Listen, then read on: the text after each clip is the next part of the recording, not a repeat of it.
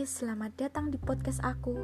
Di podcast ini berisi tentang keluh kesah dari beberapa orang, masalah umum tentang kesehatan mental, kesehatan tubuh, tentang perkuliahan, dan yang lainnya.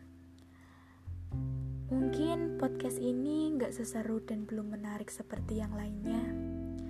Tapi harapanku ke depannya podcast ini bisa didengar dan dijadikan teman sebelum tidur kalian.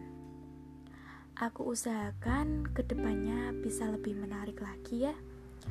Dan semoga podcast ini bisa berjalan dengan lancar. Sekian dulu ya perkenalannya dan enjoy my audio. Bye bye.